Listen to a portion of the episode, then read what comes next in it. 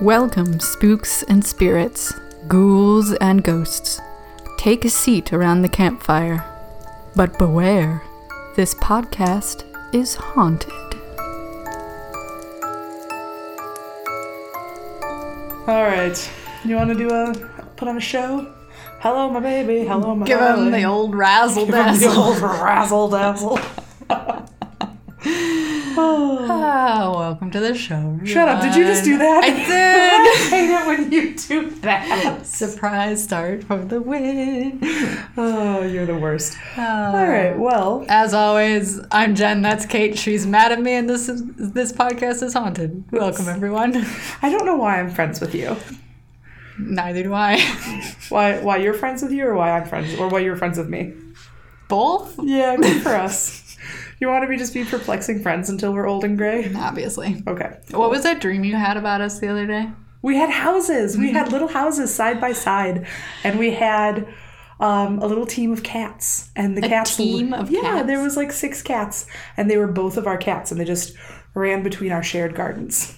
That's the dream right there. Uh, okay, so friends, uh, Jen and I went to go see the new Downton Abbey movie Mm. early because we fancy. I don't know if you knew. So fancy. Um, and when uh, uh, Violet is sitting with uh, Mother Crawley. Isabel. Isabel, thank you. I should know her name. That's You who I should. am. That's upsetting. It's who I am Yeah. as a person. See, that's funny because I feel like most people would assume that you're the Violet and I'm the Isabel, but I think it's the other way around. I will endorse that. I am absolute. Anybody who's seen my Facebook Yes. knows that I'm the Yes, Isabel. you are the indignant, righteous, like self-righteous, will fight any fight, Yeah. and I will just sit back and watch, Watch you do and- whatever you want to do. make mean comments about everyone. Yes. Yeah, uh, I am definitely like every "Who are you from Downton Abbey" quiz ever has been like, "Oh, you Isabel." And I Yeah. was like, "Fucking right, you are." You know, you get to like question two, and they're like, "Never mind, we know." Here you go. Here you go. We'll give you what you want. We know that's, or or you'll fight us. Yeah, And they're right. All right, so yeah, we saw Down Abbey, and Jen and I are the old ladies together. So yay for us. it feels right. it does, doesn't it? When I eventually murdered Dan, and I don't know, David falls into the ocean. I have no idea. We can just be old together. Yeah, Dan will be festering in our back garden. You know what? I've made this joke now on public air. I'm telling you, this will be played in court. if if Dan ever shows up missing, they're gonna be like, "It was Kate." This is literally the second episode in a row. that I've talked about murdering Dan? Yes. Oh no. Take it out. Too much. Too easy for the police. Um, speaking of murder, Yeah. do you, do you want to talk about our show? Yeah. There's a lot of murder on the Oregon Trail. The what? The Oregon Trail. I'm just gonna get this out of the way right uh, up top. Kate insists because she's born and bred in the Midwest on saying Oregon. Which is the And correct way. friends, let me tell you, I have grown up saying playing the Oregon Trail as well, but I have since met people from the state and have learned that they pronounce it Oregon. I am trying to think if I know anybody from Oregon. Now, see, now I'm testing myself I'm in your about it. head. I hate that. I'm going to waffle back and forth, and now I'm not going to know which way's up. Thanks. It's okay. You can continue to say Oregon, but just know that we know. Well, Jen knows. I have no confidence in this matter. Well, you know, you just won't do it. I don't know if I know anybody from that place. We're just leaning into our regional accents, and that's okay. I am from Wisconsin, and this is how things are in Wisconsin. Mm-hmm. We actually have an Oregon, Wisconsin. Fascinating. Mm-hmm. Okay. So there you go. Um, all right, so uh, in case you guys, I don't know, blacked out there, we're talking about the Oregon Trail today, or as Jen will tell you, the Oregon Trail. It doesn't, I'm telling you, that's not, that can't possibly be right. There's too many vowels. I mean, I, it's just how it's pronounced. The Oregon Trail. no, not the Oregon Trail, the I'm not- Oregon I Trail. All can't. That doesn't even, mm-mm. I listen, I'm not going to, and that's what's life. right. I tried, guys. I tried. I am very comfortable telling a whole state they're wrong because I'm the Isabel. That is also a very violent thing to do, so. And All that's right. me telling you that you're wrong. All right, so this is off topic. Uh, so I got into this because I have been at my new job, uh, which I enjoy a great deal, I'm at that point in my job where I'm competent enough to do some of the things. And Good. they can like give me a task and I'll do the task with reasonable success. But I don't have enough knowledge to have eight hours a day worth of stuff. And so sometimes I wait. And in that time, I listen to audiobooks Oh, so you listen to audiobooks. at work. Do tell when they get to that word. The audiobook I'm listening to right now is called The Oregon Trail. okay. Hmm. See, did you want me to say the Oregon Trail? Yeah. Yeah, I can't. I'm not, it's not a trail for livers. Okay. It's a trail for going to Oregon. Yes. Anyway, uh, so the book I'm listening to is very similar. You guys know my literary boyfriend, Bill Bryson. Billy, do you hear me? I stole that right from Rosie O'Donnell. Oh. I love him. He's my literary boyfriend. Neil Gaiman's my literary husband. That's my polyamory. Good. That's my version. Yes. anyway, Bill Bryson hasn't done the Oregon Trail, but this uh, this new fellow who is very much in the flavor of Bill Bryson, uh, mixing in not only memoir but also history. Uh, the author's name is Rinker Buck. No. I know. I know. That's his real name. No. Yep. His real name is Rinker Buck. Okay. Right? Doesn't he sound like, I don't know, a newsboy from the 1940s? I was gonna go earlier, but yeah. Sure. Sure. Uh, so he. Hey, say- so say you want to buy some papes? Hey, sir. uh, It's me, Rinka. yeah, uh, absolutely. That's possible. Um, but this guy's actually a journalist, and uh, he So he has- writes the papes. He writes the papers. He does. He worked for the Hartford Courant. Okay. Courant. Current Yeah. and and C O current. U R A N T. Current. Cool. oh, I don't know. Listen, everybody does vowels Why are we differently. being so fucking pedantic right now? Everyone's like, move on. Except for the people who live in Hartford, they're screaming at us Yeah. like, "It's this one." now, you- it'll- it's a bi-coastal rage today. That's right. We're fucking with everybody. Yes. anyway, uh, and he was getting to this point in his life where he was sort of having a midlife crisis. Mm-hmm. His family actually has a history of wagon trail rides. In the late 1950s, his father, who was kind of a man about town, but also a guy for big ideas, got his family of, I think, they, I'm pretty sure he said 11 fucking children. What? 11 goddamn kids. I'm I'm fairly sure that's right. And uh, they took them in a covered wagon to see the uh, Pennsylvania, New Jersey area. Uh, they wanted, and then they're like, that's far enough. that was that's all we need. Yeah. yeah. And you know they grew up with horses. They had a large farm.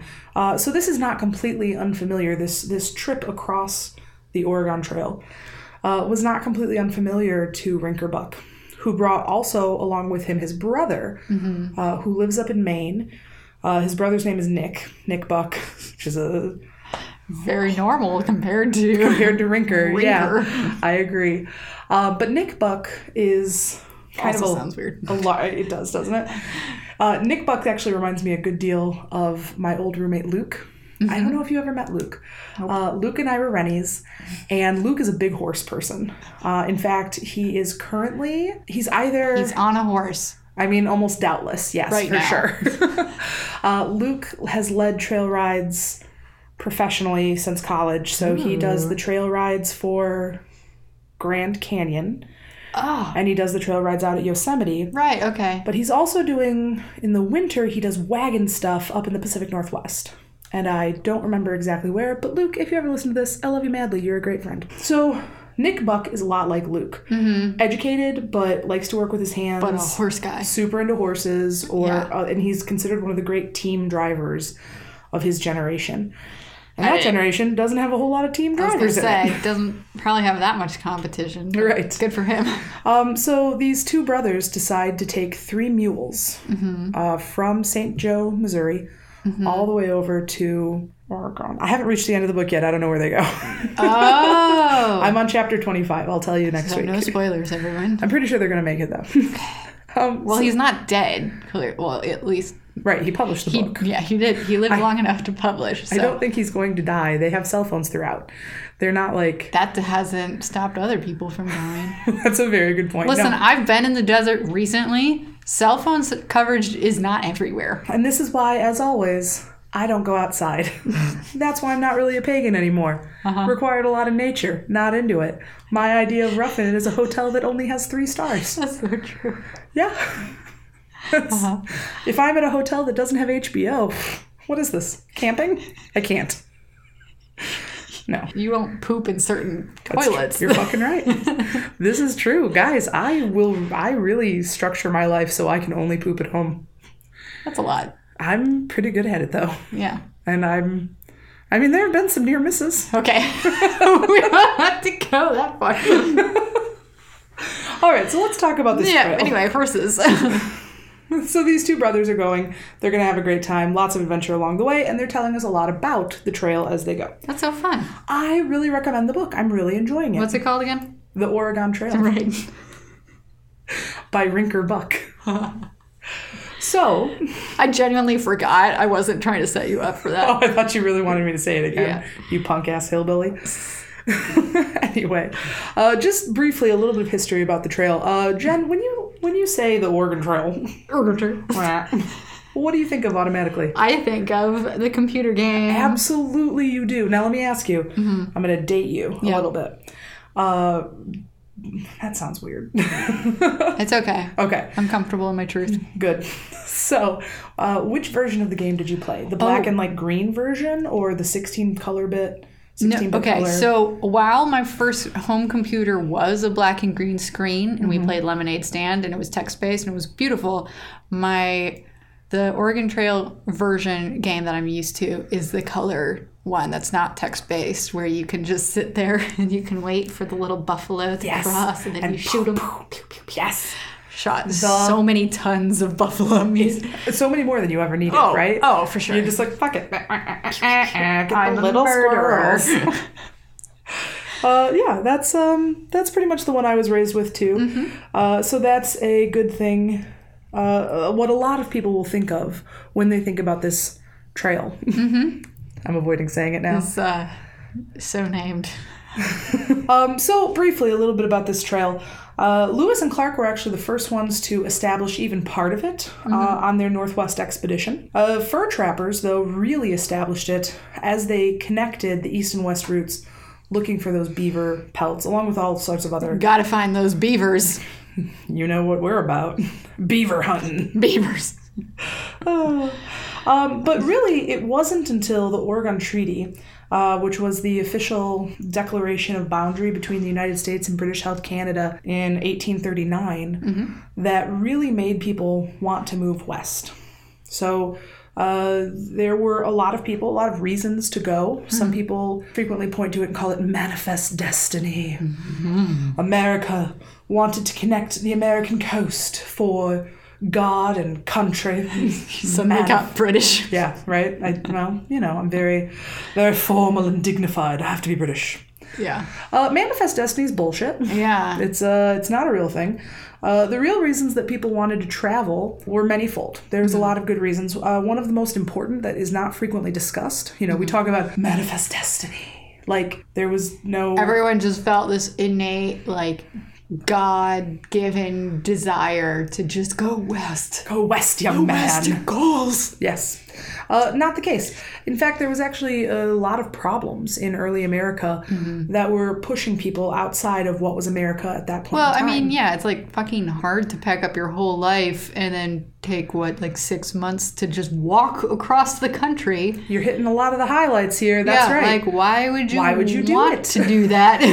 It's- hmm, seems like a bad plan. Yeah. Uh, and and it was because there wasn't enough economic opportunity in the eastern part of the United States. Yeah, I wish there was another West that we could walk to right now to get out wouldn't. of our si- economic situation. I would not. I would. If At somebody, this point, no, I would not. if either. somebody was like, "You have to walk to Mexico in order to be a millionaire," I'd be like, "Fuck it, I'll be I born." won't walk to Alpine. I wouldn't walk. I don't get my mail. Like Oh, lazy millennials. That's right. so, this economic downturn was inspiring a lot of people to gather what they did have and put it in on a bet towards the West. Uh, they also had a huge problem with overcrowding. America was cramped. If you picture America at this point in time, um, it was Michigan was still largely frontier. Uh, really, everything west of Ohio was considered the frontier. There were skirmishes with the land in between uh, and contested land amongst Mm-hmm. Native Americans.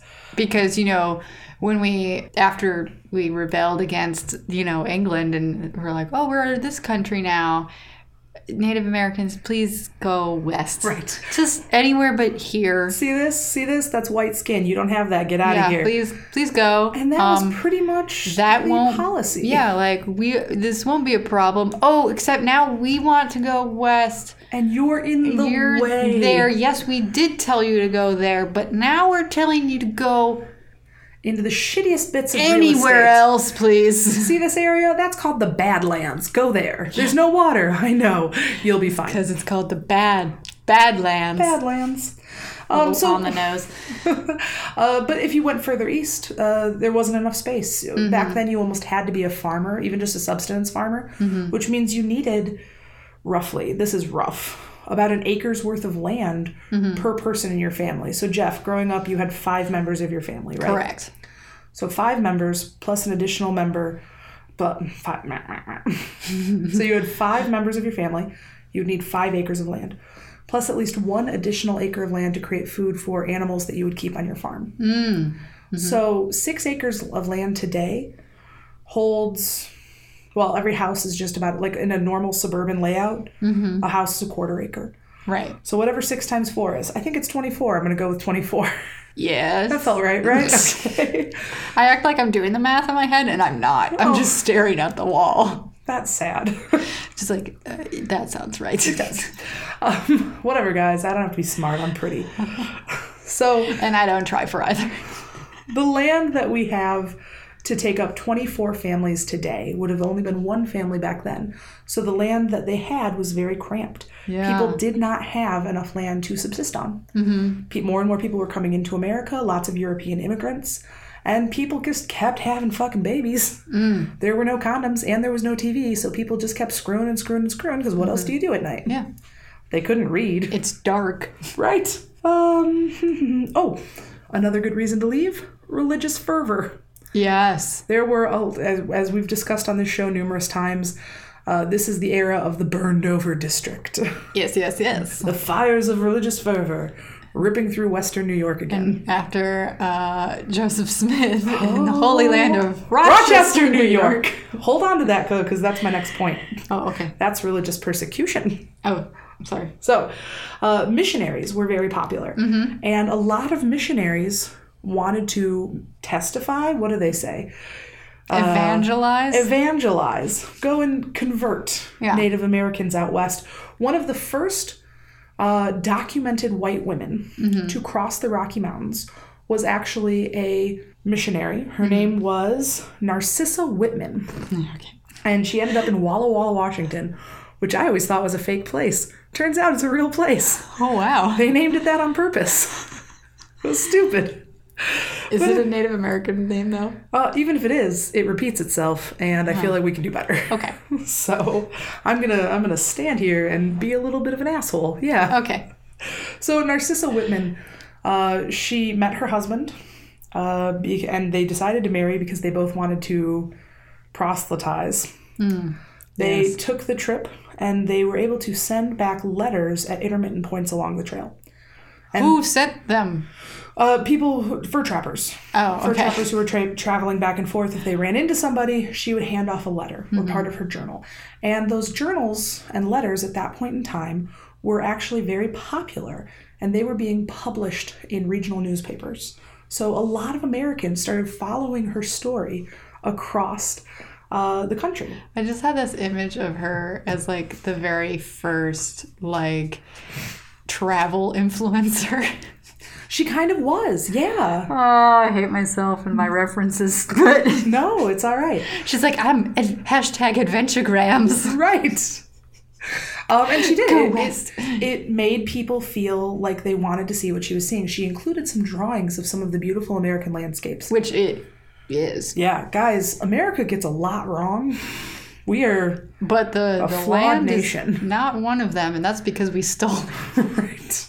Uh, and, We're like, and hey, this is pretty. It's ours now. thanks, guys. Do you have a flag? No flag, no country. You can't have one. It's the rules. so, anyways, um, Narcissa Whitman uh, actually became pregnant on Oh, the trail. Scandal. Indeed. Well, people weren't scandalized though because she was married, even though was- she had just met her husband and definitely Well, not if, if pregnant you're along married, the way. then it's not.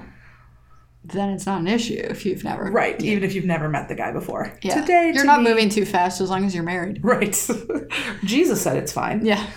Uh, so Narcissa Whitman actually gave birth to one of the first European babies on the far side of the trail. Wow. I know. It's kind of what she's known for. Um, Typical woman. indeed. she crossed first the crossed the Rockies. What is she known for? Giving birth. Well, she's she's got both titles. Okay. But like honestly, one of those things scares me more than the other. and it's not crossing the Rockies Well, I mean, I'm not going to do either one, but in a car. it's kind of scary, actually. in a plane, I don't know. Hmm. No, I feel like I've been to the parts of America that I want to go to. In a train. Could you? Would you? All right, so now let's go back to Joseph Smith. Okay. Joseph Smith. You cannot talk about the Oregon Trail and separate Mormons from that Oh story. no. In fact, the Mormons have Oh, month. Sorry, it's my turn. It's okay. Um, guys, I'm sorry. I'm sorry. Just that go we- watch the musical, then you'll know. We are the way we've always been. So, um, Mormons. So, as you know, if you've listened to this show before, uh, Mormons are a special subject for Jen and I. Oh, so near and dear to our hearts. They're dear. And so, I'm really excited to talk about them. Uh, the time period that we're discussing here is actually after the death of Joseph Smith. Joseph's been shot by an angry mob and knew that he'd he was done. So what did he say, Jen? lead my people now, my good friend Brigham Young. so Brigham Young led the faithful, they called themselves the Saints, out of Nauvoo, Illinois. Classic cult move. It is. and uh, they moved themselves west without really having a really clear idea of where they were going. They could have found anything along the way. And you know, we make a lot of fun of Mormons here, um, and I'm I'm going to take take a moment to just tip my hat. We have a lot of fun here. um, they they really were people of a really incredible faith. Mm-hmm. To be willing to follow a man into the abyss, Mm. effectively. I mean, he is like a modern day Moses. My modern, I mean, Right. Sure. mid An 19th 1830s. century. You know, if we're gonna talk about like mid-century 1800s Mo- Moses, let's stick it to Harriet Tubman and like Now, not. well, I meant like I meant like going into the wilderness part, Sure, not the sure. being actually like. Well, hmm. It's okay. I was about to say like badass, but I was like, was Moses bad? I don't know. No, he was kind of a whiner. Yeah, let's not get into yeah. Okay. the Bible. Instead, but let's anyway, stick to the Book of it go- Mormon. It, does take a lot of guts and a lot of faith to follow someone just into the wilderness. where literally anything could have happened. Mm-hmm. But one of the reasons that they were compelled to move was because of religious persecution. Yes. Uh, in fact, the state governor of Missouri put a bounty out on Shit. Mormons. Like, he wanted them, quote, exterminated from the state. Oh, Yeah. I mean, they're weird, but not in a way that makes me want to murder them. I mean, not now. Why? They're very nice. Child marriage, Jen. Oh, mm, You know. yeah. I have watched Sister Wives When too. 45 year olds are marrying 12 year olds, I think That's- those 45 year olds should be murdered. You're right. That's. I mean, that's not great. Right. But it's also not a common practice anymore. So we're Right. really only just talking about fundies there. Uh, regular Mormons, I don't have a beef with. Yeah. In fact, they party pretty hard. I have partied with Mormons, and they're a good time.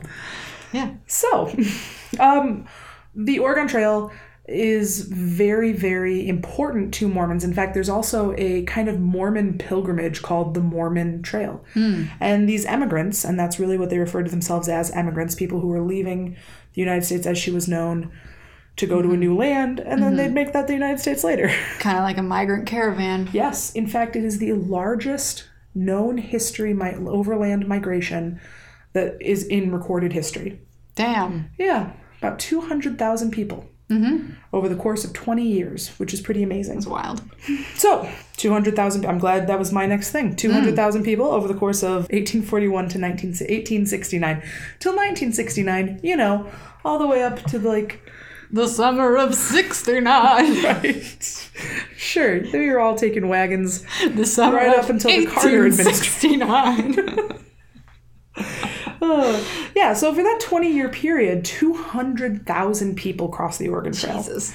And uh, when they were traveling, they were traveling with everything they owned. Uh, they often had to leave a lot of things behind. In fact, there is an incredible amount of waste. People were overpacking. Now, you remember from the game. Yeah. And remember when they're like, oh, how many pounds of salt beef do you want? Mm-hmm. And you're like, how many can I put in the wagon? 50. I'll take 50 pounds of salt beef. Yeah. And you would completely overload Yeah. your wagon, your oxen would ma- go slower, uh-huh. and then all of your things would spoil. Right. So, along the path of the Oregon Trail, one of the most American things to Mm. ever happen Litter. litter. Yes. yes. Um, when a lot of people were trying to find their way, if they came to a place where the map wasn't clear about which direction they should go, they literally often followed the garbage. That's amazing. It's Isn't that great? the most American thing ever. It, well, at least their garbage back then was largely Biodegradable? Yes. Whereas today, it's going to last for hundreds of thousands of years. Oh, the earth is dying. Huzzah! Ah. um, so you were traveling in a wagon. Uh, there was kind of two types of wagons, and I'm not going to get into their details because I don't understand them, and most people don't care. Uh, but one of them was called a Conestoga, and the other one was called a prairie schooner. And apparently, those are not the same. And if you try and use those two words interchangeably, wagon nerds will yell at you. well, we're not here for you, wagon nerds, right now, so you can fuck off. No. But if Luke ever listens to this, he will explain to me the difference between those two wagons. and I'm sure that is very interesting, but for our purposes, Let's move on. they used wagons. Uh, both wagons were just about uh, four feet across in general. Now this is in general. Every wagon, uh, every wagon company had a slightly different make and model, but for the most part, they were about four feet wide, which is eh, pretty close to this table, right? yeah. And about 21 feet long, which is slightly longer than the average pickup truck. That's wild. Yeah. So everything you own, everything you own has to fit into. I don't even pickup have truck. furniture, and that I don't think I could fit all of my stuff. Right. Now, fortunately, even back then, they did have um, portable beds. We know that George Washington slept on a portable bed. Um, and so they had uh, lots of folding furniture like that. But for the most part, you would have built things when you got to where you were going. Sure. Your uh, covered top would have been covered in canvas, and that Mm-hmm. was really just to keep a little bit of shade and cover your things. Uh, you would have had large barrels at the back for water. Water was incredibly important Hmm. and also incredibly dangerous. The safest way to collect water was how, Jen? Rain. Rainwater. Absolutely. Still true today. If you're starving in the desert, your best bet is to open your mouth when it rains and collect what rainwater you can. It's a Shel Silverstein uh, poem about that. Really? It's really about a girl who's so lazy that she won't move and she just lays there with her mouth open waiting for it to rain. The Kate Reed story. Yeah. Um, so these uh, these wagons, these prairie schooners, only had a top speed of about one to two miles per hour. Oh So you were moving slow, God. slow. Um, and oh, that speed was variable depending on the type of draft animal you have. Mm-hmm. For those But that, but like for those who don't go hiking often, basically your top speed walking with a backpack on is about two miles an hour. Yeah. And for the most part, the 200,000 people who crossed the plains, almost all of them walked the entire distance. Yeah. which is pretty wild. Uh, and draft animals. So you have three options for draft animals, Jen. You can take oxen, mules, or horses. What are you going to choose? Oxen. You are wrong. Shit. Oxen are great. Uh, they do very well across flat plains, but they really struggle to get up mountains. Oh, yeah. And on top of that, they're really expensive to feed, and they don't do well without water. Most people don't, but you I know, mean, you know, we can't really blame the oxen for that. I'm really glad you didn't choose horses, though. Why would you not want a horse? because they're not strong. Yeah, they really Enough. they weren't strong enough. Yes. There are Belgian draft horses who are capable. Like if you ever go to Mackinac Island, have you been to Mackinac? Yes. Once. Okay. So most of the horses on Mackinac Island are draft Belgian draft horses. Are they like the Budweiser kind? No, those are Clydesdales. Right. I knew that. That's okay. If I thought about it for a second.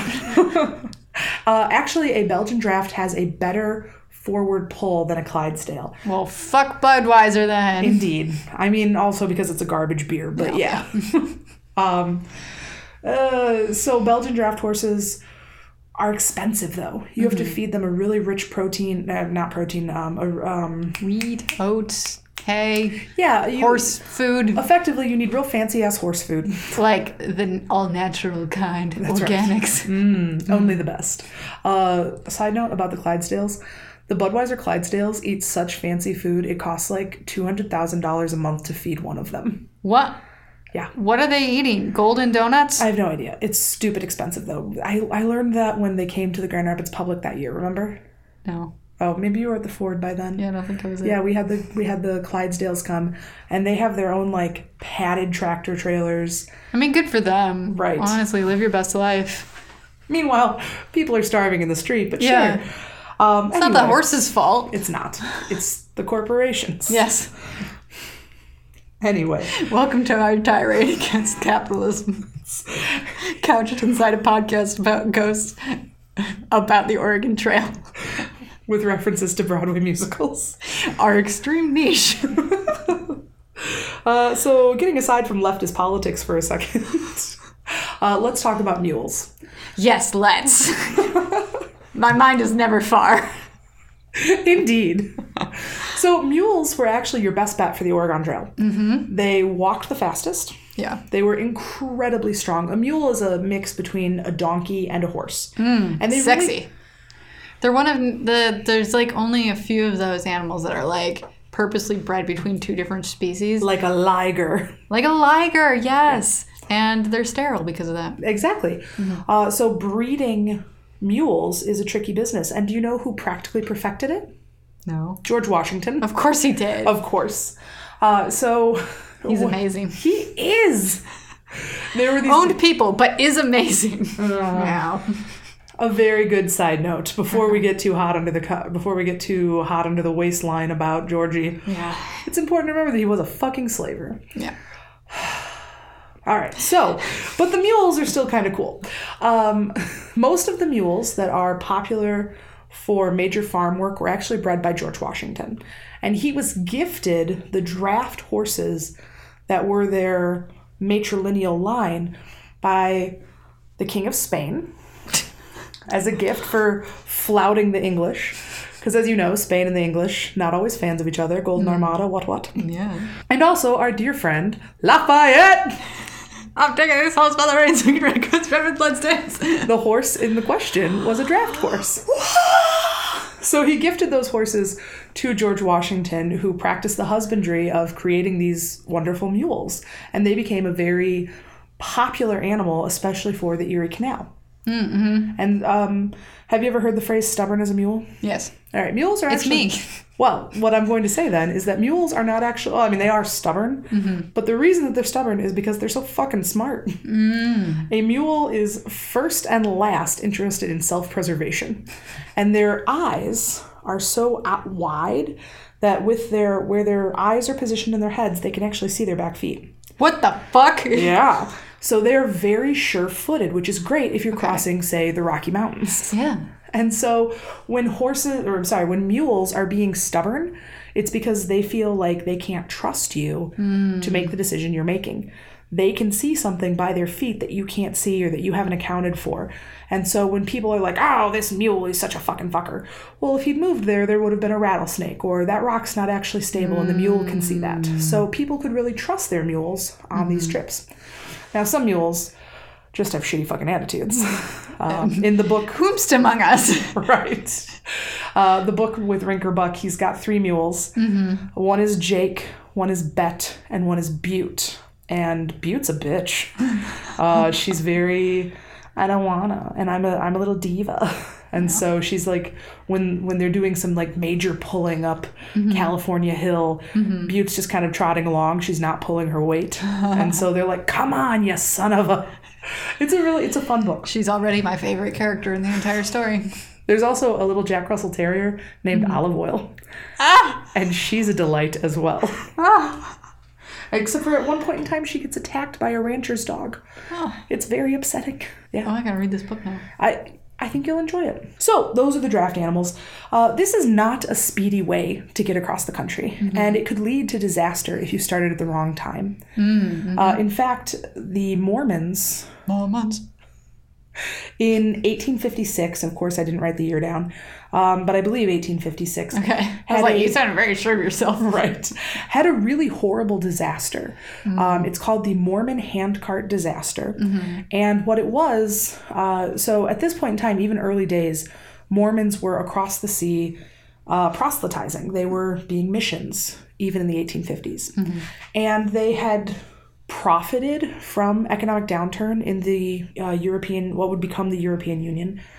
And uh, they were getting a lot of people to come and join their religion. So they would help pay for their voyage across the ocean, Mm-hmm. and then people had to find their way out to Salt Lake City. And so, Easy enough. but they didn't have very much money, Mm-hmm. uh, and they couldn't afford their own wagons. Uh, wagons were somewhat pricey, whereas a hand cart, uh, which could be pushed and pulled by the people Jesus. themselves without the expensive draft animals, Make it even fucking harder. Indeed. Uh, so this Mormon disaster um, happened because they started too late in the season. Uh, instead of getting started in the early spring, they didn't start until July 1st. And right around Casper, Wyoming, they hit snow. And they kept dealing with terrible, terrible snow. So these handcarts were six to seven feet long. They were wide enough to spare to span a narrow wagon track, so we'll probably call that three and a half, four feet wide. And they could be alternately pushed or pulled. The small boxes affixed to the cart were three or four feet long, eight inches high, and they could carry about 500 pounds. So the companies, uh, the Willie and Martin Company, kind of like the Donner Party, you know, whatever, um, they had really serious problems. They got caught in that severe weather by Casper, Wyoming, and they continued to have to try and push these wooden carts through incredibly deep snow up high mountain passes. I'm good. Eventually, Brigham Young had to organize a rescue effort from Salt Lake City to go out and collect these people. But at that point in time, of the almost 1,000 immigrants who were making the passage together, about 200 had died. Oh, Isn't that incredible? oh, that's bad. So, this is a really not great way to travel. You're going to have a hard time, but people thought it was worth it because on the other end, It was Salt Lake City. well, if that's what you were headed for. Yeah. Um, but other people were looking for their promised 320 acres Mm-hmm. in the new Oregon Territory, um, as well as there was the gold rush on. 1849 was the gold rush. Mm. Yep. And people were panning all over the place and desperate to get out there and change their economic fortune. Uh, but pretty much right away, they were looking for a better way to get there. Yes. Have you ever heard of Rufus Porter? No. He's the founder of Scientific American. Okay. All right, so Rufus Porter was actually a pretty interesting guy. He had a lot of inventions, hence Scientific American. He was also a really great uh, muralist and portraitist. Uh, but he came up with an idea that is actually a pretty dope idea if they'd had the technology correct to put it together. Uh, his idea was a dirigible, so an Airbus that would take people from s- from um, Missouri all the way out to Oregon. Uh, the idea almost had steam. Wow. except for the scientific technology was simply not where it needed to be. Airbus. An Airbus, like uh, a steam powered Airbus. It's the most steam I actually bullshit have- I've ever heard of. a picture right there. And guys, we'll post this online for you to see later.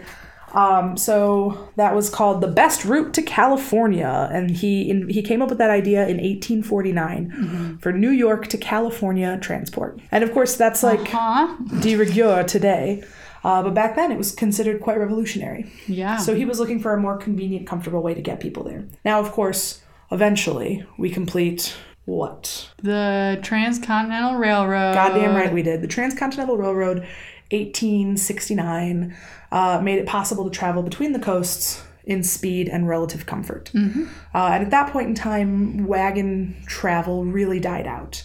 Because who wants to do that? Right. Yeah, not even for a gold field. Walk across America. Fuck you, buddy. I'll stay Yeah. here and die in the sewers of New York. Though, admittedly, part of me reading these articles was like, that does sound kind of fun. Parts of it, I would get bored very quickly. But part of me does want to, like, maybe the next road trip I do, to drive, like, the route. I, my father, as you know, is a distance runner, and I kind of want him to run the route.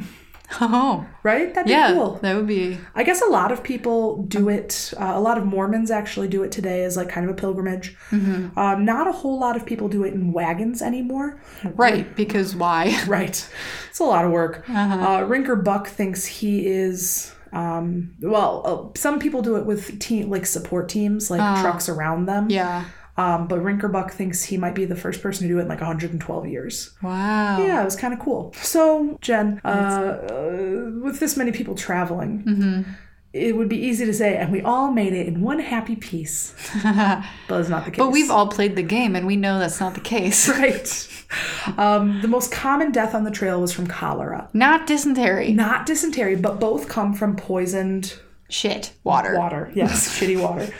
Um, so, cholera is um, A horrible, horrible, horrible disease. real fast, but real also painful. treatable if you know what you're doing. if you know what you're doing. Um, and people didn't know what they were doing yet. Today, you can treat cholera with um, lots of water, like Gatorade, clean water, but and like electrolytes. shit ton of it. Yes, but back then, putting salt in water was kind of counterintuitive. now, do you know that we actually have cholera to thank for modern germ theory? I know. I, I read a book about the cholera epidemic in Okay, London. in It was London. fucking fascinating. Perfect. Okay, so you're familiar. Uh, for those of you who aren't familiar, there was a cholera outbreak in London in one of the working class neighborhoods. At that point in time in London, people would have to go to a shared community well. Well, one of those wells had cholera, Yeah. had the cholera microbes, and people were literally shitting themselves to death. And Our friend Jon Snow. That's right. Saved the fucking day. John Snow, who was a doctor in that area, uh, noticed that people who worked for the brewery were not getting sick. The brewery used the same well water though, so they thought, oh well, it must just it must just be bad air that's affecting people. John Snow figured out that it was the water. By boiling the water as part of the brewing process, it killed those cholera microbes and made it safe for drinking. So so long as you had a you know healthy liquor on, yeah. you weren't going to get cholera. anyway, so If you want more on that, read The Ghost Map by I don't remember who, but it's a very, very good book. and also I will recommend my boy Billy Bryson. Uh, Bill Bryson's At Home covers it as well. Right. God, I love that book. Anyway. Sorry, I need to buy a new copy. I've I drooled on mine again. I fell asleep on it, and it's like completely fallen apart. Oh. I know it's my second copy already, but I love it so much. Yeah. All right, so uh, cholera, of course, dysentery, um, but one of the other most prevalent deaths along the Oregon Trail was being crushed by the wagon wheels. Yuck. Yeah. yeah fortunately, it was tended to be a pretty quick death. Yeah. That's good. It often happened, unfortunately, to women. Hmm. Women's um, Skirts. skirts would get caught in the moving wagon wheels Yikes. and they'd get pulled under. One such story uh, happened to a pioneer named Quintina Snodderly, which is my Oh. favorite name of all time. Oh boy. Oh boy. Quintina Quintina, which is Snodderly. I mean, it's like with Quintina, you're like, okay, that sounds like unique, but like somewhat dignified, and then you get to the last names. Snodderly. Oh no. So Quintina was crushed to death along the Oregon Trail, Mm-hmm. and she was kind of hastily buried. They all Mm. were. Um, and the, they tended to bury their dead very shallowly because there just wasn't enough time. Right. There wasn't time to construct caskets. Well, or if, if they did, they were often crude or made of things that they found along the trail. Well, yeah, because you don't have a ton of like just wood laying around. Exactly. You don't have a ton of just anything laying around. Mm-hmm. So when Quintina was buried, she was they found the ropes, they found the blanket that they shrouded her in, Hmm. the ropes that they lowered her down with, some scraps of her clothing, Hmm. and a single silken green ribbon still underneath her jawbone. Like Jenny. Exactly. I thought you'd enjoy that. so, uh, Mm-hmm. when ranchers who owned the land that she was buried on stumbled upon her body, whoops, Um, they made the, uh, I think, very unique decision. Um, they wanted to make sure that she got interred correctly, but also they were fascinated by this death and they wanted people to have the opportunity to study her. So they put her in a cardboard box and put the put the box underneath their, you know, living room couch for about ten years. I was mm, okay. All right. I was like, oh, so they sent her off to get studied. Great, awesome. No, they like like- Elmer McCurdy that shit. yes, they did. Elmer McCurdy. Still shout fun. out. Yeah. Shout out to Ian. Um, so, yeah, uh, they eventually sent parts of her, I believe her skull, in a box onto a local university at Casper, Wyoming. Well, good. Yeah. Uh, and they Dude, were why would you put a box of bones under your own couch? along with the Do you little want stone. to be cursed for eternity? Right? Do you want poltergeist? This, is, how, we you get, poltergeist. poltergeists. This is how you get ghosts. Yeah, uh, um, I don't know if they've ever had a problem with it. I couldn't find any evidence that Quintina was haunting anything. I wish that I could have had that, yeah. but no. Oh, that would have been amazing. They did eventually. She took one look at these chuckle fucks and she's like, nah. no, no, you guys are gonna stick me under your fucking couch. She's like, I'm not interested in sticking around to see this. Suit yourself. Goodbye. So she was buried with a stone uh, that had been hastily carved, and it her had her name? name. Okay, I was like, and then the letters D. Dot J. Dot. And what they eventually found is that that stood for died in June.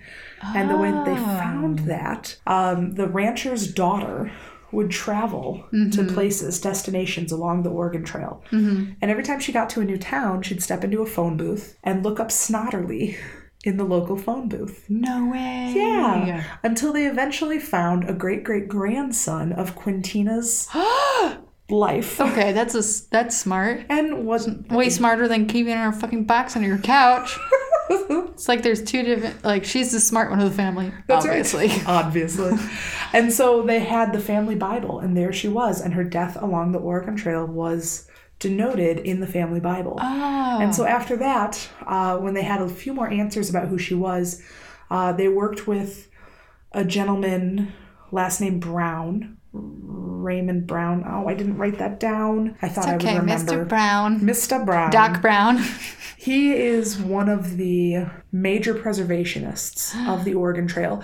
And one of the things that he focuses on is using grave sites to Mm-hmm. make sure that the people within them are respectfully buried. yeah, Because these burials were so shallow. right. And coyotes and the weather can bring Mm-hmm. up things that we don't necessarily want.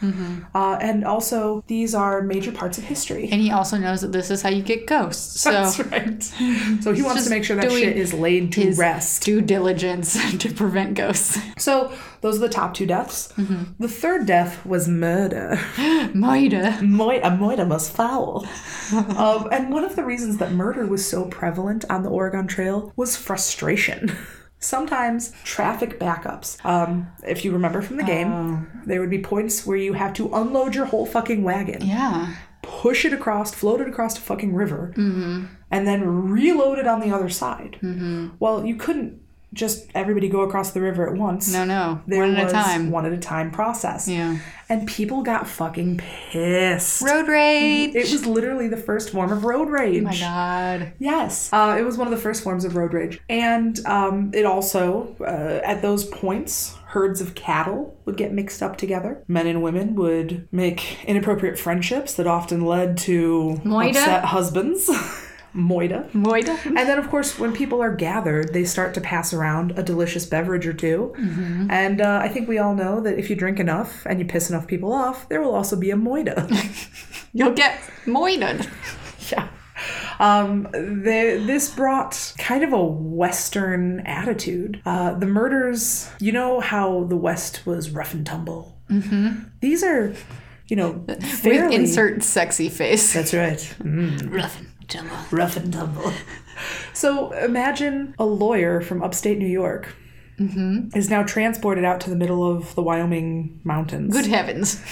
and he loses his calmness, and now he's willing to fucking murder someone. Yeah. because there's no law out here. Yeah. There's no reason to say that you can't murder. Uh, they're literally, if you're familiar with, Mm. for example, Deadwood. Deadwood, there was a town with no laws. Haven't seen that one. Oh, Yeah, it's fine. Okay. I like a western. I like so- a, okay.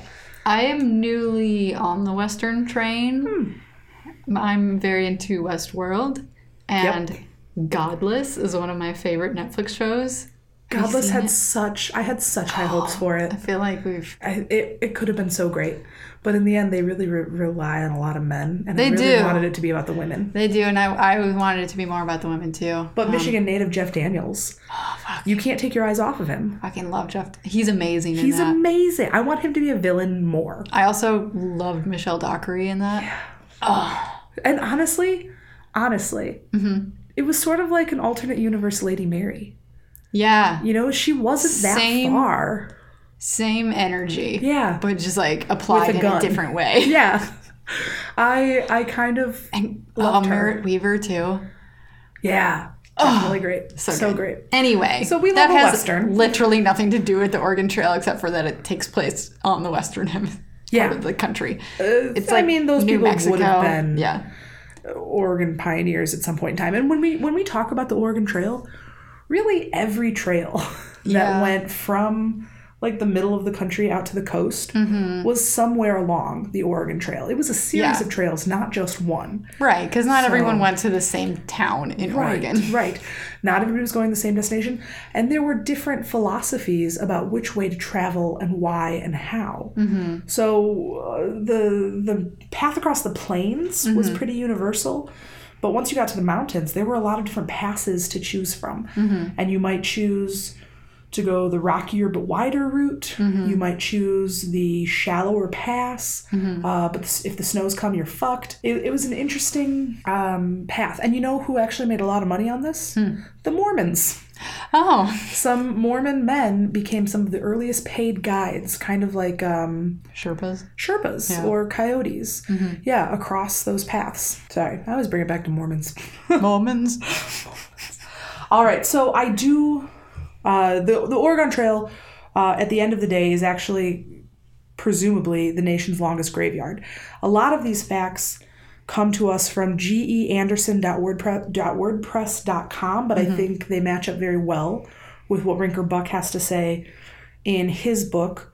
Uh, I also do have some facts here um, that were brought up in Rinker Buck's book, uh, but you can find individual Wikipedia articles about them, which I have printed off because I'm analog and I like to hold the papers. An old lady. I am an old lady. Killing the trees.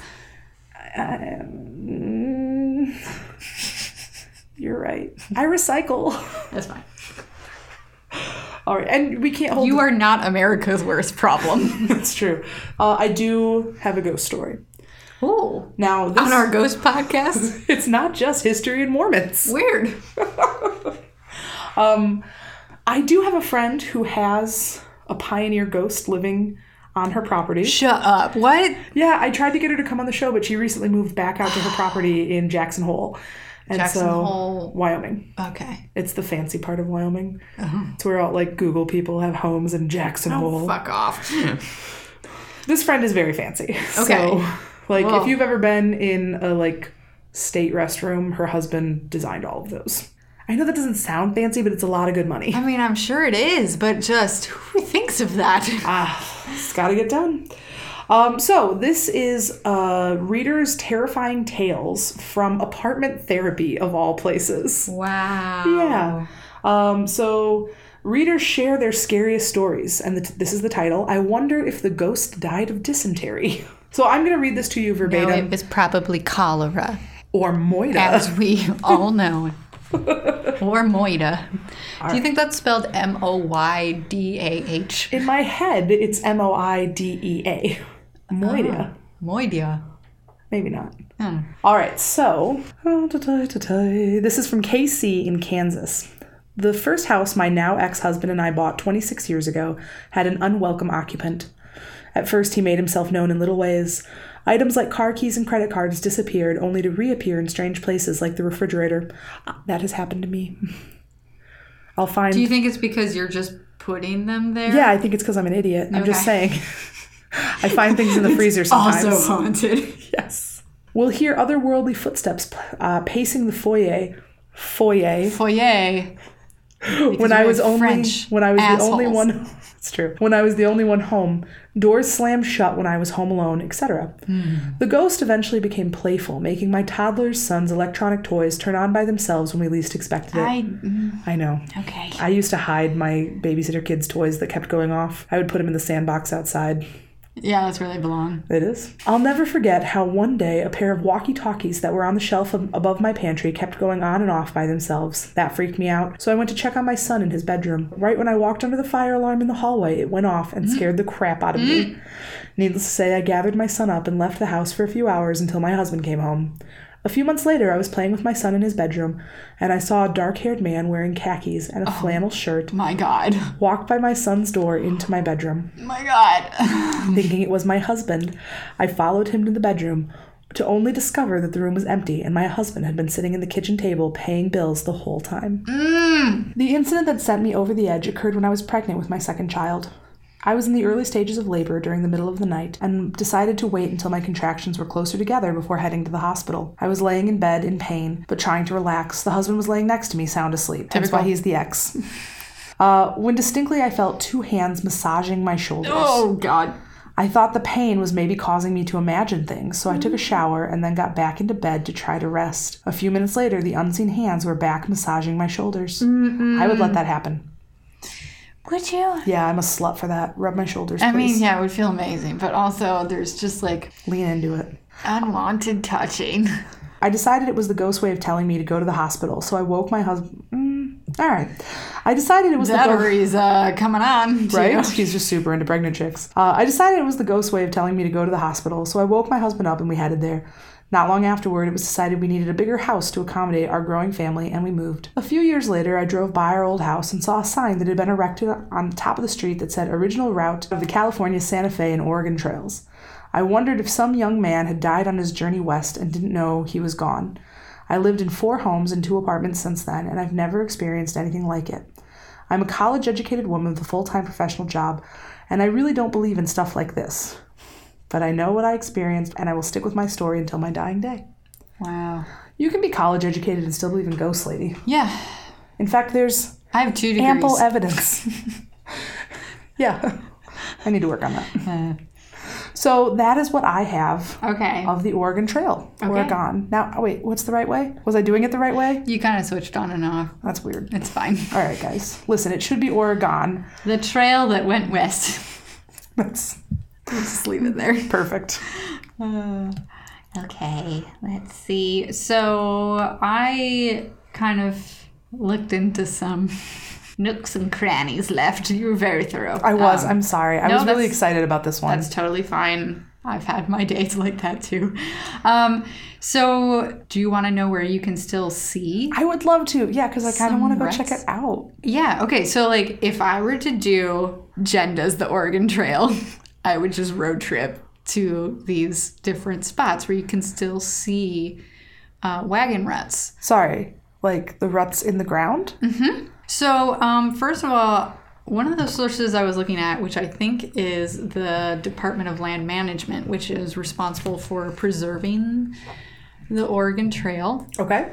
um, estimated about 300,000 travelers Oh. traveled it. So, obviously, no one knows for sure because it's not like they kept a roster of everyone Right. who traveled there and also with all these different routes it's like what counts and what doesn't how long when do you count this etc so a lot of fucking people traveled And at that point in time, we had open borders. So Mm-hmm. people could come down from Canada and travel in, or come up from Mexico and travel.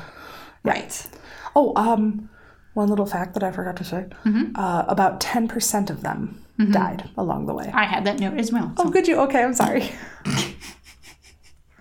it's fine you told me what to study and i was like sure fine i don't this is fine i'm really into this just to give me something to do and I'll, like i don't have to figure out a topic fine i'll just i'll just read it um That works because I have like a whole sheet full of stuff to do. yeah that's We're going to be good busy. Yeah. Um, so as you can imagine, two to three hundred thousand travelers riding in covered wagons that could hold up to twelve thousand pounds of cargo, which for all you people not in America, I translated it in, into about 5,400 kilograms. Huh. It's a lot. That's a lot. Uh, the wagons are mostly had iron plated wheels and they're going one to two miles an hour.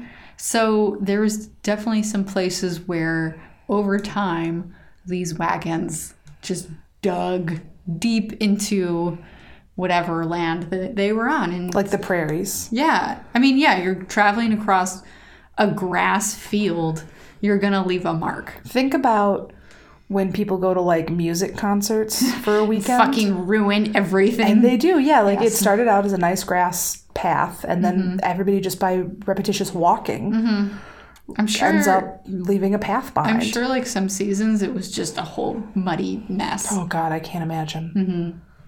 Anyway, uh, so this comes from a Smithsonian Magazine article by Jennifer Billock called Nine Places Where You Can Still See Wheel Tracks from the Oregon Trail. And I think there has to be more than just these nine places because one of them, so I, I think I remember mentioning, you know, in our first episode back or something that I'd gone on this, you know, huge road trip across America.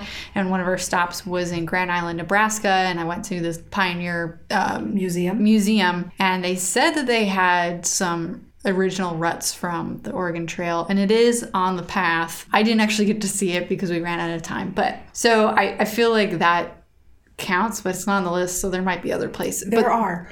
Um, I know. I believe in the Rinker Buck book, Mm-hmm. they say just about twenty percent of the path Mm-hmm. ruts are still there. wow. Yeah, so one out of five rut. Cool. I don't know how Why one do you measures count a rut? That's it's even, it's also kind of a weird, gross Kind of- word, yeah. Unit of measurement is a rut. right? It is a gross word. Uh, that being said, here are nine places in particular where you can still see ruts. Do tell. Uh, the first is the Red Bridge Crossing. It is in Kansas City, Missouri, uh, which is right kind of as you're Right at the starting beginning. out. So it's very subtle. Um, you basically it's just you know grassy knoll, and you can just barely see kind of like indentations. It looks like kind of an overgrown road, basically, Cool. and it's caused by wagons emerging from the Big Blue River, uh, which was the very first river crossing on the trail. So you can imagine they get all wet, you get muddy, and just Of course, that makes perfect sense. yeah, I don't know if I need to go into huge detail about all of these, but you know, I'm, Just give us I'll the be top your three. I'll be your uh, Oregon Trail rut travel guide for a minute. Um, Our rutting travel guide. there is the Alcove Spring in Blue Rapids, Kansas, where people would carve their names into the rock, including Edwin Bryant, who was a member of the Donner Party. cool. Um, there is California Hill in Brule, Nebraska. Um, it's near the, the split of the Platte River, and it is the first major climb of the trail. Yes. A big dramatic part of the book that I read, Oh, yeah. It is a 240 foot incline over a mile and a half. which doesn't sound like a lot, but it is. That's like a significant amount of uphill. Yeah, I'm sure it is. Yeah. Like over how many miles? 12? Wait, what'd you One say? and a half. One and a half. So that's I like, don't know math, but that's, it's, you know, I, mean, it's, well, my house to Alpine is about one mile. And- Sure. Right. For those of you who know where I live. Um, so, yeah, no, that's a steep hill. yeah, it's a steep hill. Yeah, that's all we need to know. It's a steep ass hill, Ah. y'all. Okay, there is um, Rock Creek in Fairbury, Nebraska, which is about 1,600 feet of pristine trail ruts, uh, what used to be a supply stop and eventually became a Pony Express station. Cool. Uh, they erected a toll bridge there to help people cross a creek, um, and it would cost between 10 cents and 50 cents to cross, depending on how many people you had and how much money you had. Yeah, that's actually kind of a lot of money for that time period. Yeah, just uh, just you wait. Um, Just you wait. Okay, you went with that one. I was thinking Henry Higgins, but Sure. uh, Now I've got them both in my head at the same time. yep, just you wait. Henry Higgins. just you wait. Uh, okay, there's the Guernsey Ruts in Guernsey, Wyoming. Um, almost every traveler had to pass through this spot. Um, who was going on this trail? Apparently, it's very narrow or something. um, and it was over s- uh, soft sandstone. And the ruts eventually, over time, became five feet deep. Holy crap. Mm-hmm. Your wagon was not, I mean, like your wheels. I imagine it's more than just the two like channels for the wheels. Otherwise, that would just completely obliterate your whole wagon. Right. But That would just, that's not how physics works. But okay, Yeah. okay. I imagine like all the people walking also like wore it down. Sensible. Yes. Very sensible. Uh, there was Independence Rock in Casper, Wyoming. Lots of um, carving of names there, too. Yes, a lot of carvings. It was originally discovered during Robert Stewart's expedition in 1812, but it was named Independence Rock in 1830 by William Sublett, who when he noted that he passed by on July 4th. Cool.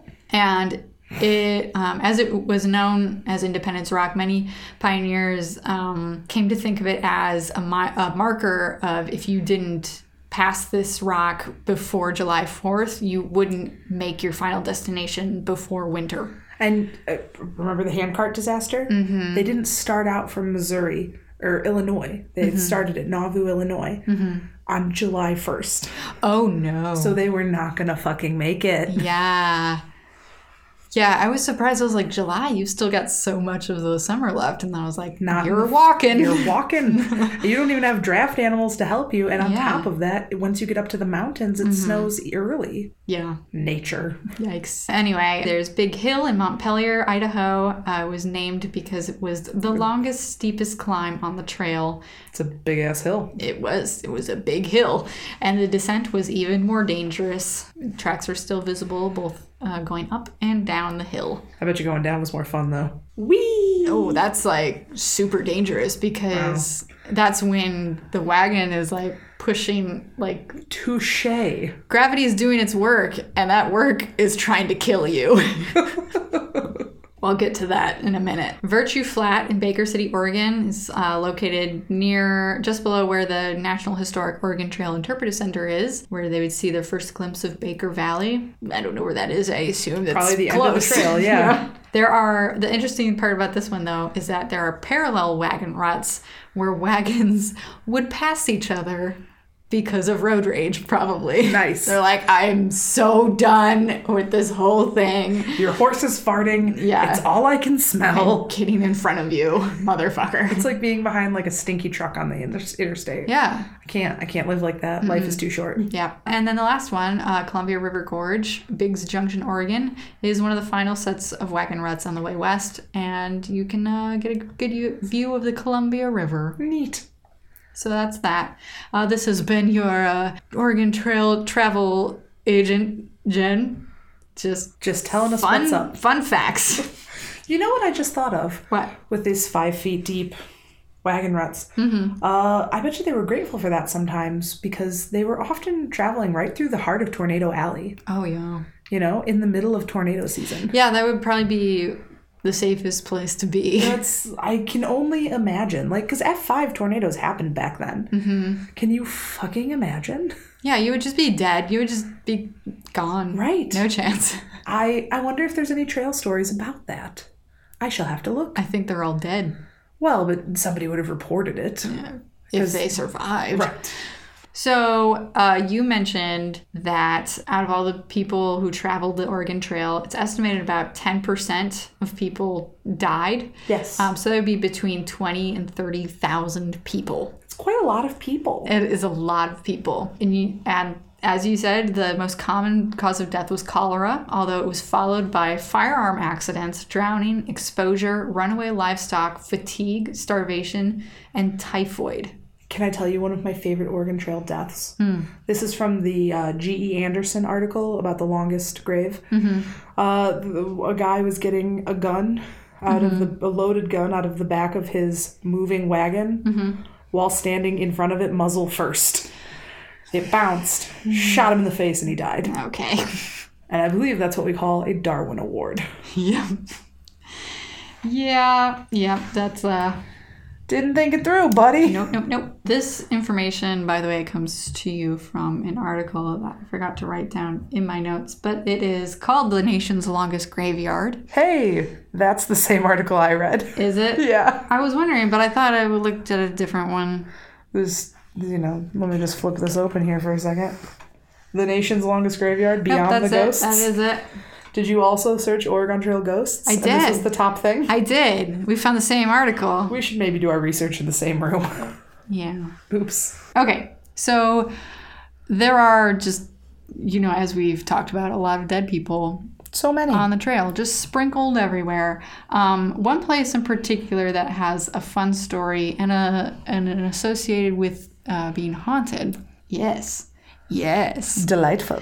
Uh, it is Rhododendron Village, um, also known as Laurel Hill. And Are it- those the same plant? Is a rhododendron a laurel? no. Oh, sorry. I don't know anything about plants. 'Cause Well, again, neither did the people who named it Laurel Hill.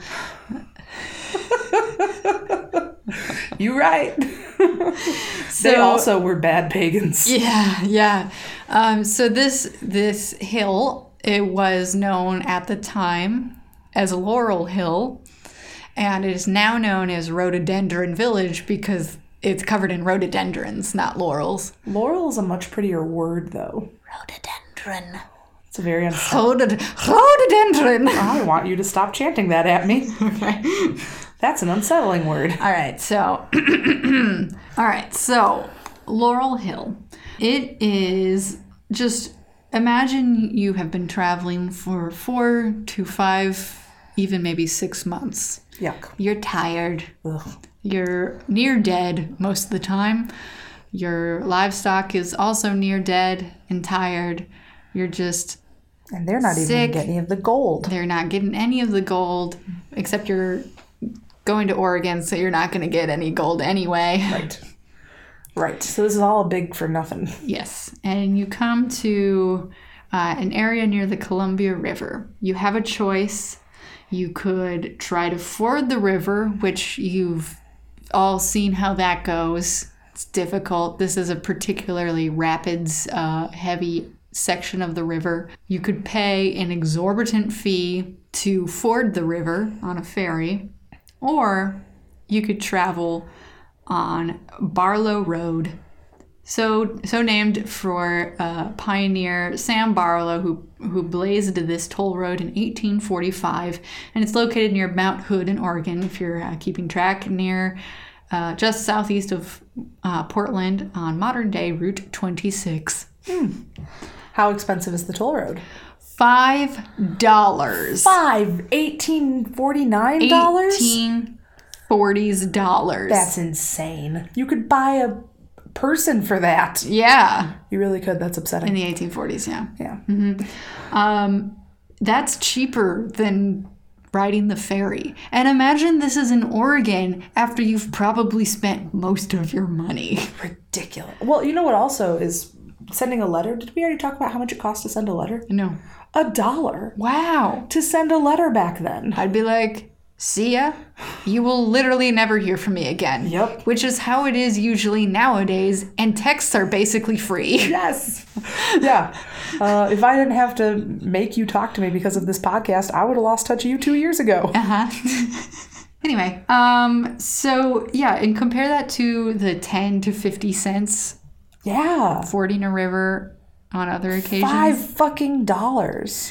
Yeah. And that's wait, five fucking dollars for the road? For the road. And so the fucking ferry was even more fucking expensive? Yes. Fuck that. I hate capitalism. Yeah, but you know, he basically had a monopoly since Because he owned that stretch of 'cause he land. made that road. So people are already fucking pissed at this guy. And then you get to Laurel Hill. Uh, Barlow Road was not great. It was just very rocky and like just all kinds of maybe it wasn't in great condition. I don't know. But Laurel Hill was the worst part. It was so steep that wagons had to be lowered down the slope with a block and tackle. wow. Yeah. Wow. And remember what I said about going down being worse than going up? Yes. It sounds like you would want to go down because that usually feels like it's easier. But when you're toting 12,000 pounds of cargo, going down is very dangerous. Yeah, especially if it hits your animals. Mm-hmm. You know, if if the wagon if the wagon breaks overpower your animals. Yeah. Everybody's dead. Yeah. So then you're basically, they're essentially like repelling down this slope with all of their possessions and them and their animals. Guys, we should have just left Oregon alone. Yeah, they can have it. They can have it. Um, so this puts travelers and their possessions at the mercy of whatever rope they brought with them, and resulted in quote more than a few wagons hurtling down the hill to end up in messy and often bloody wrecks. Because imagine your rope is not strong enough to hold Right. twelve thousand pounds, and it snaps, and the whole wagon starts hurtling down the hill. And oh, what if there's wagons in front of it too? Jesus Although, Christ. Maybe they went one at a time. I don't know. I would hope so. I should hope so. Like the diving board at a summer camp, one at a time. The 1st one has to Mm-hmm. be clear before this next one can go. Yeah. Um, so more than a few people met their deaths at the bottom of this hill. Yikes. Yeah. But those who did make it down alive, um, there was a more or less permanent camp at the bottom of the hill where migrants would stop, nurse wounds, and bury the dead. Wow. Yeah. So good, good job for that. Um, the site of the camp is still there, and it's now called Rhododendron Village. So you and people are in the process of um, what's it called? Preserving? preserving it, rebuilding it. Yes, restoring. Restoring. restoring is the word I was looking for. Very good. I'm a museum person. Hey. All this information, by the way, comes from an article called Graveyard of the Oregon Trail, Still Said to Be Haunted by Jin J.D. John um, from offbeatoregon.com. Nice. Dot com. Dot com. Dot Org. com. Dot gov. God, we're weird. So it is being in the process of. I even fucking wrote the word restored in my notes. Um, it's in the process of being fully restored to its 1890s glory. You know how you would have remembered that? If you hand wrote it on paper. Hey, fuck off. Uh, but there are multiple stories of this of the camp being haunted. First, it says that orbs have appeared in. You know what? I'm just gonna fucking read this whole section. Just Yep, bear live it up. with me. Um, orbs have appeared in photos taken of the old bunkhouses. Take that as you will. Yep. Uh, the buildings, which don't have much in the way of foundations, shake mysteriously as if under footsteps. And most puzzling, puzzlingly, when an old piano with a mirror on the front of it was photographed, a woman's face appeared in Mm. the mirror as if she were playing it. No thank you, no thank you, no thank you, no thank you. Yeah. No thank you. That is I don't care for that. that is bad. all. Bad news. I no thank you. yeah, I'm good. I'm good without that. Why does mirror horror freak me out so bad? What is it about me and mirror Mm-hmm. glasses? You're like mirror scrying. Yeah, well, I okay, yeah, you're right. I guess that is what it is because I know it's there. You know. I won't fuck with it. Mm-hmm. And again, I will remember that there's a big ass antique mirror in my bedroom. you don't have to have that there. You have a whole ass house. It's a family heirloom. Put it in a different room. Just put it in a different room. You have a whole ass house now, Jen. I do, but it's in my room because it's pretty. Oh my god. so far, everything's fine. Well, that's good. Anyway, um, continuing on, there's also a door in the old mess hall between the cook's sleeping quarters and the kitchen area that is reputed to open by itself every day at around 4 a.m. The theory is that a ghostly cook is getting up to start fixing breakfast. I kind of love that idea. Yeah, that one is kind of cute. Um, and then volunteers in 2001 found a pair of rock covered graves, a pioneer grave and a Native American grave, near the mess hall. Of course, a photo was taken. When the film was developed, the strange orbs were hovering over them. I love that. Yeah, Uh, that sounds like a fun place It does. to visit. We'll add it to our Oregon Trail road trip. Okay, so do you want to hear a listener story? I always want to hear from our listeners. So, yes, that was my elbow. Did you hear that? Yeah, I did. That is some old people bullshit right there. I just, Your bones are cracking. my bones is a crack a lackin'. yeah, God, I'm old as fuck. All right, so yeah, Okay, so this story comes from Tori T. Tori T. I don't know if they're a podcast group person. I don't know. If you are, make yourself known. Yeah. Um, so they write in um, Hello, my name is Tori. I'm 24 years old and found your podcast today, as in in April. Sorry, Tori. We have a backlog. That's fine. Um, and I wish I found it sooner. I was sharing a ghost story of mine today, and I figured I can send it to you guys. I have two. I'm just going to read one because we'll 'Cause save we'll- the other one for later. Yeah, we'll revisit Tori. Um, okay. So here goes. I was 11 years old when this happened to me. I tell people this story all the time.